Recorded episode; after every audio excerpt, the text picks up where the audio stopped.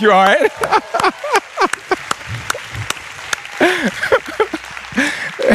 in the first service, I said, oh, I should have got Art to play. He was ready this time. I, y'all too young to remember Sly and the Family Stone, and that's probably okay. But, uh, but one of their songs was, I want to thank you for letting me be myself again. and I do. I thank you so much. I, I like I said, I've been crying all week and uh, so grateful. And as you were sharing, the elders were sharing the stories, because I remember, and one of the things that blessed me was when I went to see Brother Joe in the hospital it turned out he had already been visited by some men at church. And that warmed my heart to know that there was a community of people um, who were willing to, to show their love that way and in many ways make my visit somewhat irrelevant because a pastor can't be at everybody's um, bedside. But to know that there was a community of folks, and that was uh, honoring and, and good to know. So many stories, and I'm, I'm not going to be up here uh, very long with you. I mentioned that I like Intergen Sundays, and I know it's hard. And I, I, joked about it at the first service, said it's, it can be hard. It doesn't have to be hard, but it can be. Because sometimes it's like being on the airplane, and there's a kid who's crying on the airplane, and people start to fuss and complain, but then nobody feels worse about it than the parents. And we think that the parents are like doing this deliberately, like making their kid cry. And I know sometimes in Intergen service, if kids make noise, that the people most self conscious about it are the parents. Um, but we want to learn how to be community together. And, and as I said, that the Intergen Sundays, they're not that frequent. I mean, out of 52 Sundays, we have what, four or five of them or something. But, but, the, um, but the reality of it is that it's about not just a kid Sunday, it's everybody's Sunday. And we don't kick our old people to the curb. And we don't say it's just about the kids, but we do believe that it takes that village and we want to be together as a community. So that's why, one reason why I love it. And also, it, brings back the good parts of my childhood when church was good and we didn't have to sit there for three hours. So you've got, um, you've got a break. This hour and a half is nothing. Y'all could do that on one leg. I mean, so, or at least some of us could. but I, I want to say thank you also for last week. I mean, I was blown away just by the tributes, and Susan and I both have been reflecting all week long on the love that you showed us. And, uh, and then the scholarship. I just, oh, I don't even know what to say. I just thought that was um, just a, well, you know me. And it was truly a way that, that I felt honored um, by this community.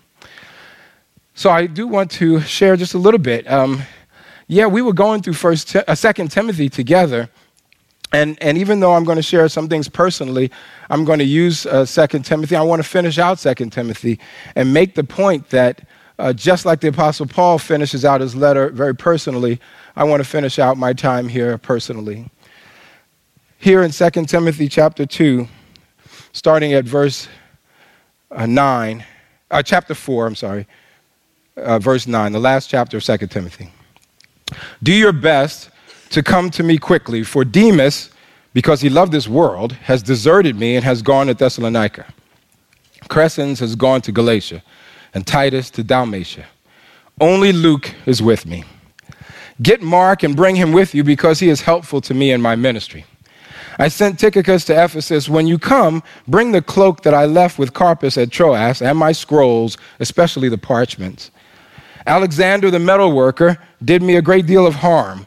The Lord will repay him for what he has done. You too should be on your guard against him because he strongly opposed our message. At my defense, no one came to my support, but everyone deserted me. May it not be held against them. But the Lord stood at my side and gave me strength so that through me the message might be fully proclaimed and all the Gentiles might hear it and I was delivered from the lion's mouth. The Lord will rescue me from every evil attack and will bring me safely to his heavenly kingdom. To him be glory forever and ever. Amen. Greet Priscilla and Aquila and the household of Onesiphorus. Erastus stayed in Corinth, and I left Trophimus sick in Miletus. Do your best to get here before winter. that Sounds like a word from Minnesota. Okay. Eubulus greets you, and so do Pudens, Linus, Claudia, and all the brothers and sisters. The Lord be with your spirit. Grace be with you all. You know, it's funny. That's the part of those letters that we tend to skip. Because when we read stuff, we want it to mean something for us right away, and we don't really care that it was written by real people who lived at a different time than we. But these letters show you, those endings of the letters show you how personal the journey of faith is. I used to teach, one of my first teaching jobs, teaching Bible, was at a small Christian college, Nyack's Extension. Now, Nyack is upstate New York, but they had an extension in Washington, D.C.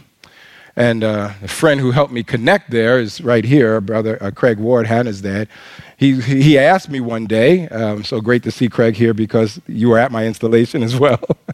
and, and Craig asked me as I was making a transition from a different ministry, he said, well, what, what would you like to do? And I said, I'd like to pastor and be able to teach adjunct as well. And he said, Well, I know somebody who's starting up an extension of Nyack. So we got connected, and I started teaching for them. Had three students that some of these folks here will remember uh, Andrea, Sean, and Larry, and they connected with me, and they were connected to each other. They always traveled as a little group. Anyway, they, they became uh, just a warm group of people. I think they were happy to have a black professor, so they also wanted to see me beyond school, so they came to the church that I had started, Peace Fellowship, and got involved in that church. Uh, they were ministerial associates, I was calling them, and they had opportunities to preach and teach.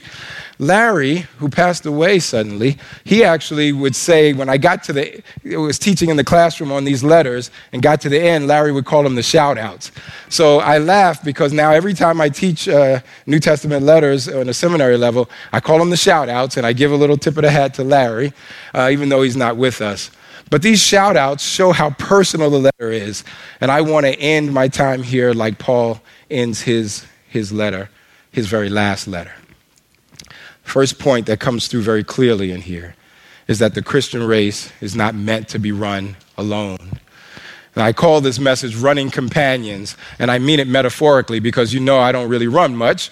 And, uh, and if I had to, you know, somebody had to be chasing me. But I am. Um, but as far as this Christian race is concerned, it's clear that we run, we're meant to run uh, with others. Even the Apostle Paul, that we think of as a lone ranger, we think he's all by himself. We have this picture of him just, you know, going from town to town, preaching and all of that. But he's with other people. He calls them my fellow workers, or sometimes fellow soldiers, or sometimes fellow apostles.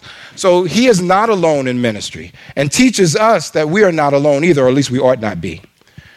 We're all connected to one another. Now, I have a long list of connections by the grace of God. The older I get, the longer that list gets. And, and of course, my wife, Susan, has been my longest and closest running partner. But I've had so many that I can't name them all. But so don't feel slighted if I uh, don't mention your name. This time, because of a mistake, mistake I made in the first service, I'm going to actually look at my list so, so I can get it right this time. But I actually want to take the time to honor the staff team that God has allowed me to know and work with over these years because they've been faithful running companions. And you know, and I've said it many times, that this ministry is not about any one person. It's about us as a community. And they, they show that and live it. Joseph came to us most recently, not even two years yet. And when we were looking for a worship director, I was told by when I wrote the job description, they said, you're looking for two people. It's hard to find somebody who's talented in music and also is organized. and uh, now some of you know what I'm talking about. Sometimes you find art, artistic people who, who are not the crossing T, dot, and I kind of people. And so one of the members of my interview team said, you're looking for a unicorn. And uh, so we, I said, well, we're looking for that person. We're going to keep on praying because I can't afford two people. So Joseph came on the scene.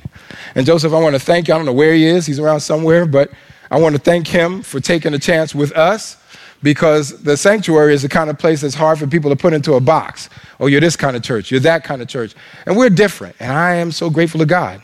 But sometimes people want to put us in a box. So, so it was kind of taking a chance on us that he couldn't quite fit out who, who we are and what are we about. And Joseph would come to staff meetings kind of with question marks over his head. You could almost see him like, what kind of church is this? And we said, well, we, you'll learn, you'll learn. and he sure did. He not only can sing, but he works well with his hands. He's truly crafty. He made that, that cross. He's made the, the, the uh, sets that we've had for, for various worship services. So I don't mind singing the praises of, of, Joseph Garnier because he's really been a gift to us. And I'm grateful to God. I see you back there, brother. Thank you. Amen. Yeah. I want to, I also want to acknowledge uh, Amy Lumberg. Amy came to us uh, already living in North Minneapolis. Her husband, John, whose uh, child was dedicated at the first service, their youngest child of three.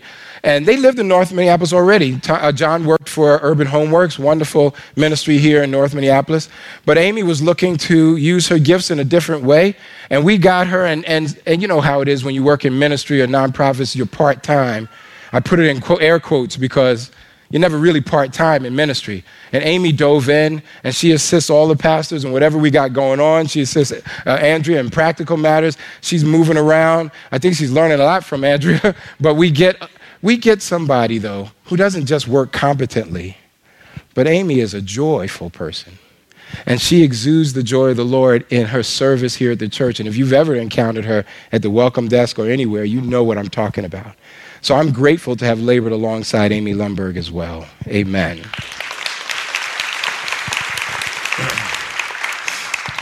And of course, there's Tara. Now, I didn't, I didn't know who she was, and we desperately needed someone to help us with Mosaic. And actually, I credit Brother Steve Fitzhugh here has a long history, and I won't say really long history, he's younger than I am, but a long history of working in youth ministry. And, and actually, Brother Steve, if you don't know, he filled in for Mosaic for us when we were, when we were struggling trying to find somebody.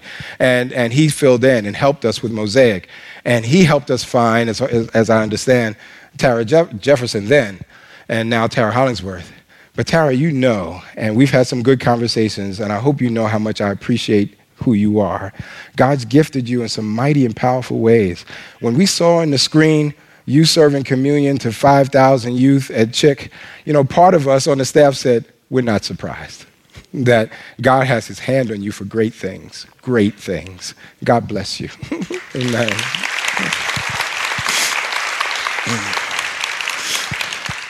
So, so Pastor Mike came in 2014, and Pastor Mike right away was in the mix of a lot of stuff going on in the life of the sanctuary that I won't that I won't even elaborate on. But it's symbolized in our staff fund day when we uh, we were at uh, uh, Minnehaha Park uh, by the falls. Brother Steve was there. He was on the staff team then. He's steering one of those little Surrey bike things, and some of y'all know the story. He, was, he had one, and I was driving the other one. Uh, Pastor Rose was next to me. Who's on the other side of you, Pastor Rose? It was Andrea. So we're following them. And they had construction going on at the park. And it's too long a story to get into, but we had to leave the trail to get around the construction. And next thing we know, we were on a hill and we were careening down a hill on one of those bikes. And there's, there's no braking for something that's supposed to go three miles an hour. So so I'm trying to break the thing. Now, I give Brother Steve a lot of credit because he threaded a needle. There was a building here and a post, like a cement post, and he threaded the needle right between. So I tried to follow him and I hit the building. and, and yes, I'm laughing now, but I was not laughing then. both Pastor Rose and I came away with broken ribs. And uh, although I didn't know mine were broken at the time, the adrenaline was rushing, and I'm just trying to figure out what's going on. But it was Pastor Mike we were concerned about because because the back he was Pastor Edgewood in the back, and the, the Surrey pretty much crushed. And uh, and Pastor Mike came away with a gash in his leg that you could see the bone. So so people we were holding his skin together until the ambulance came and this is his first fun day with us. So we, we have often said since then, without the shedding of blood, there is no fun day. so he had to go get stitches that day. And uh, it was crazy. I, I, rode my bike to Minnehaha Falls. It was about 10 miles. So I'm running, riding home and wondering why I have such a pain in my abdomen. And then that day, that later that night, I had this big hematoma. Somebody said, You better go to urgent care. I went to urgent care. They looked at it and said, Urgent care said, You go to the emergency room. And I'm wondering why the guy's freaking out. So I said, It looks like a black eye. He said, Yeah, but it's inside there. I said, Oh, now they got me nervous. So I go to the emergency room. Anyway, they do a, a scan. That's when they saw the, the cracked ribs, and there was no internal damage, but it was a crazy day. Now, I say that crazy story to tell you about how Pastor Mike is. Because he had just come on the team, and rather than saying, What kind of crazy people am I with? He's, he dove in and he says, You know, I mean, I, I, I say say by the way he acts that this is now his community. He came from the suburbs, from a big church, Christ Presby, but he came here with a heart to serve this city. He came and he made our caring ministry stronger. He made our prayer ministry stronger. And he's been networking with others so that even yesterday, when we did, when we hosted Flow on the lawn, and put the sound stage here. A lot of that is because connections that Pastor Mike has been working on over the last couple of years that people can look at the sanctuary and say the sanctuary is a place that we can go to when we need community connections. I say thank you, Mike. Amen.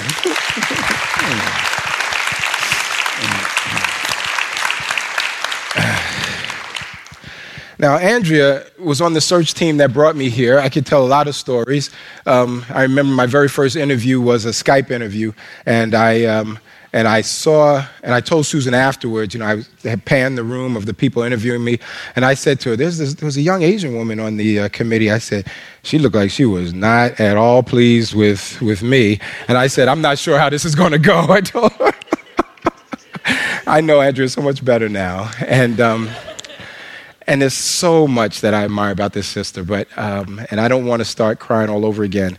I, I tell you one quick couple of anecdotes. One is shortly after I got here, her husband Phil was on the elder board, cycled off the elder board, and and uh, and I asked the elders, can we hire an executive uh, assistant for me, uh, not executive pastor. We were calling the person executive director of operations. And, and Andrea was one of the people that interviewed for the position. And I was very excited. We did interview. We didn't just hire, we interviewed. And, um, but she was clearly the best person. And I was so excited when she was interested.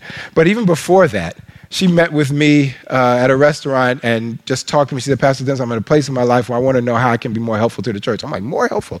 This woman does so much already. And, uh, and she helped us with outreach. That's how we started the pancake breakfast. That was even uh, doing it at North High. That was even before she was on staff. And it continued when she did join the staff team. She and I, uh, I've cried on, on her and Phil's shoulders at times. I've been many times at the Lee House, and they've just been gracious uh, uh, hosts and friends. So we've been playing racquetball the last couple years because Andrea wanted to do yet another thing. And uh, so we could get about six games in in an hour because I could beat her pretty easily. Oh, oh, not anymore. so in a couple of years, she's making an old man hurt as I'm going around the court. I can still beat her. it's just not six games. Maybe I get one out of the three. But, you know, I joked Andrea in the first service. I said, I held up the keys and said, Andrea, I'm returning the keys. And she wasn't here in the first service. You better believe I got a text between the services. Pastor Dennis, turn in your key fob and your key. I, I'm like, I, I'm, I'm going to give it in, Andrea. I'm giving it in.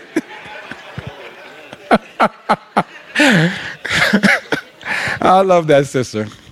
And she, it, it, we wouldn't be in this building if it weren't for Andrea. I tell you straight out. Amen.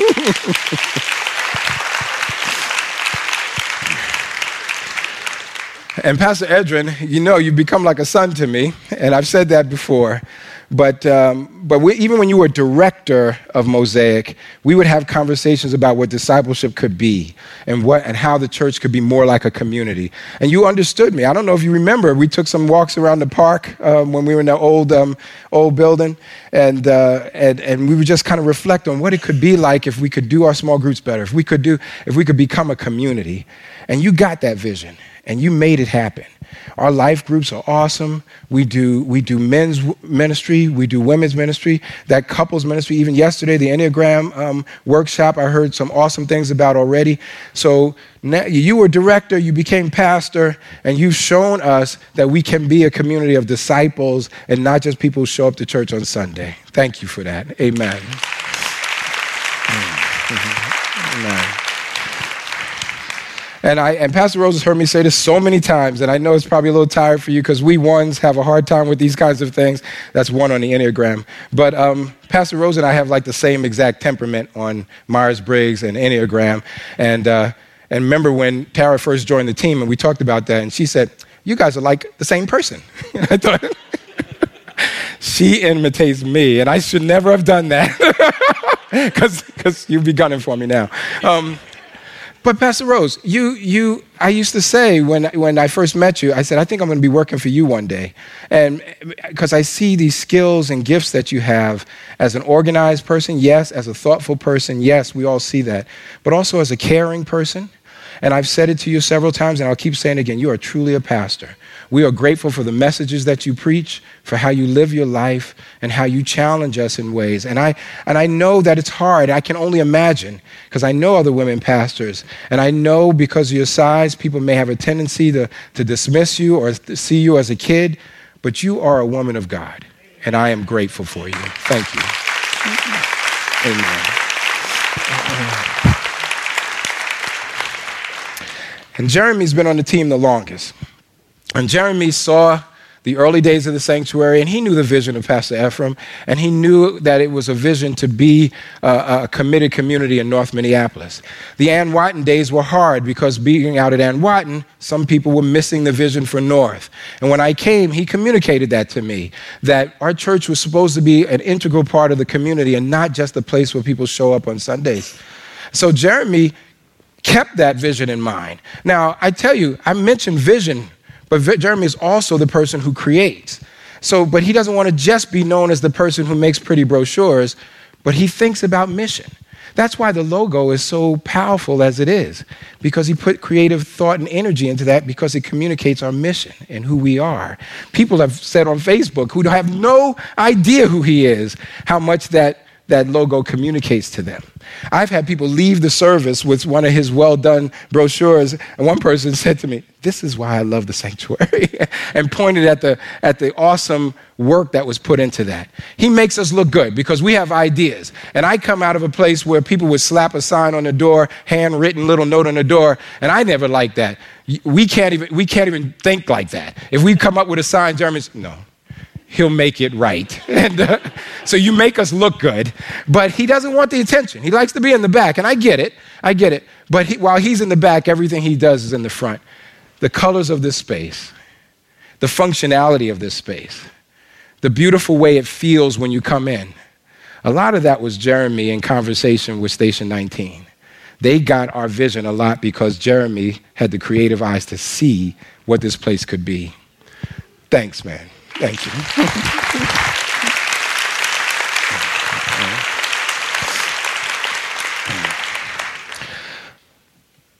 I want to pause briefly just to say thank you. Lord, I say thanks to you for this awesome staff team that you have given to me and to our church as a community. Lord, these are selfless people who labor in love for you and love for your people here and your people yet to come. Lord, they see with eyes of faith what the sanctuary can be if we all put our hands and hearts to the work. And I thank you, Lord, for that. There are people who have worked late, who have cried tears, who have went out of their way, who have given up days off, who have sacrificed so that this ministry could be whole and healthy. They are emotionally healthy people who know how to disagree in love, who know how to say, Lord, thank you and turn to their neighbor and say, I'm not sure you're hearing me, but this is what I think we should do. Lord, I love these people. And I ask that you would bless them and their families and the work of their hands. I pray in the name of Jesus. Amen. Now, a couple more things. I know the hour's running late. Just a couple of things. There's some people that Paul mentions that didn't stay in the race. I'm not going to dwell on this, but I will tell you that people will leave uh, ministries from time to time. Paul even gives even acknowledges that. So it's not like we pastors are just being whiny or we got thin skin. Even the apostle Paul acknowledges there's some people who don't keep their hands to the plow and they and they move on. It does hurt. It does hurt when people ghost. I'll just be honest with you. Our brother Joe was mentioning he he was doing a lot of kind of running interference for people who didn't like my style or my way, and uh, that's why I could say thank you for letting me be myself because they wanted me to be somebody else, and it was hard, and I didn't even know it all the time because they were telling other people and not telling me. Brothers and sisters, keep in mind, not everyone's going to be at the sanctuary, of course not. We have this multicultural diversity that not everybody gets. We have theological breadth that frustrates some people. We have an economic diversity here. We have a multi generational identity. We have, we have a commitment to justice, to the whole gospel, and not just self help. That doesn't resonate with everybody. Like I said, we're hard to put into a box. So some people are going to leave. But don't let that deter your mission because as many as leave, that God has some others who are coming. For all the Demases that Paul mentions that run off, there are Timothys that are coming.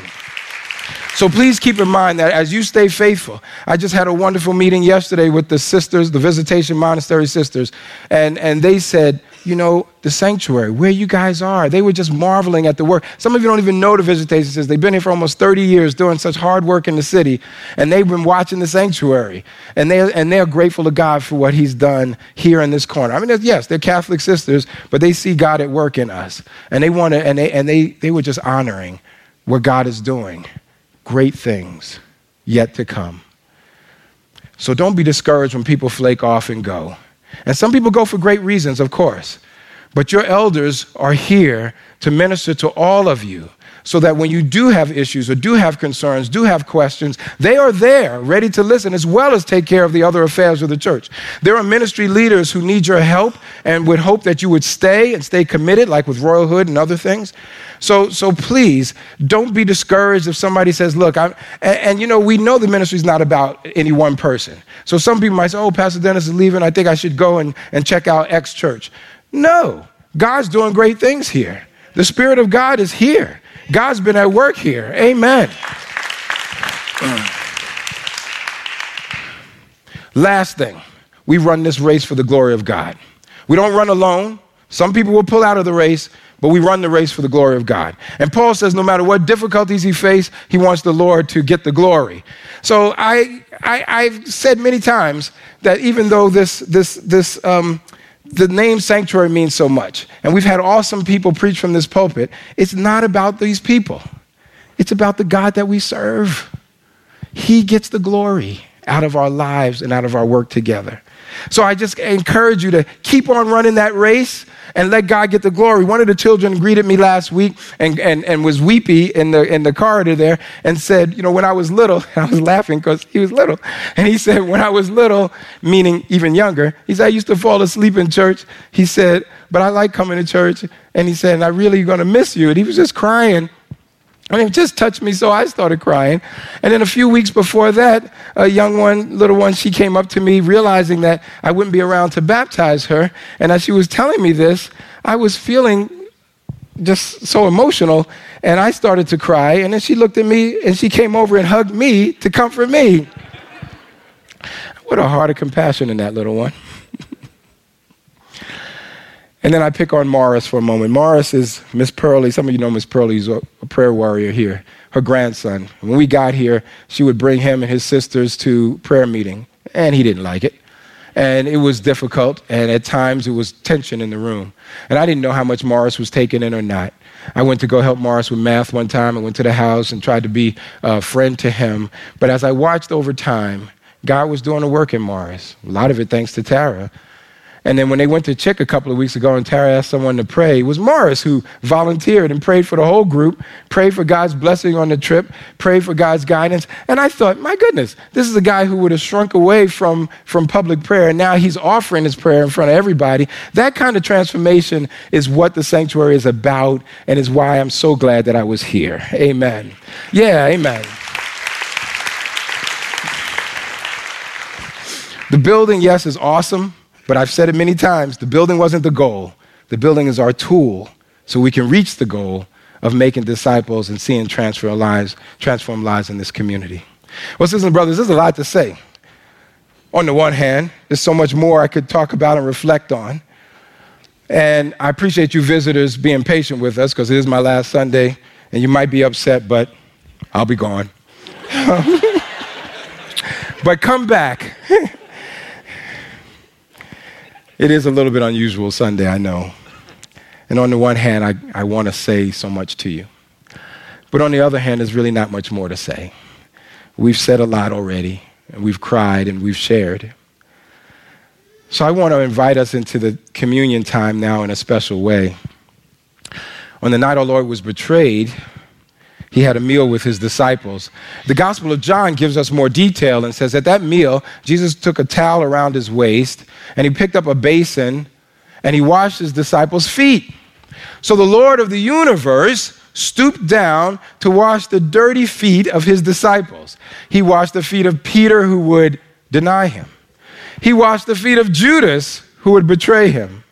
And it agitated the disciples. They didn't know what to make of it, especially Peter. And the Lord says these words He says, You call me teacher and Lord, and rightly so, for that's what I am. Now that I, your Lord and teacher, have washed your feet, you also should wash one another's feet. I've set you an example that you should do as I have done.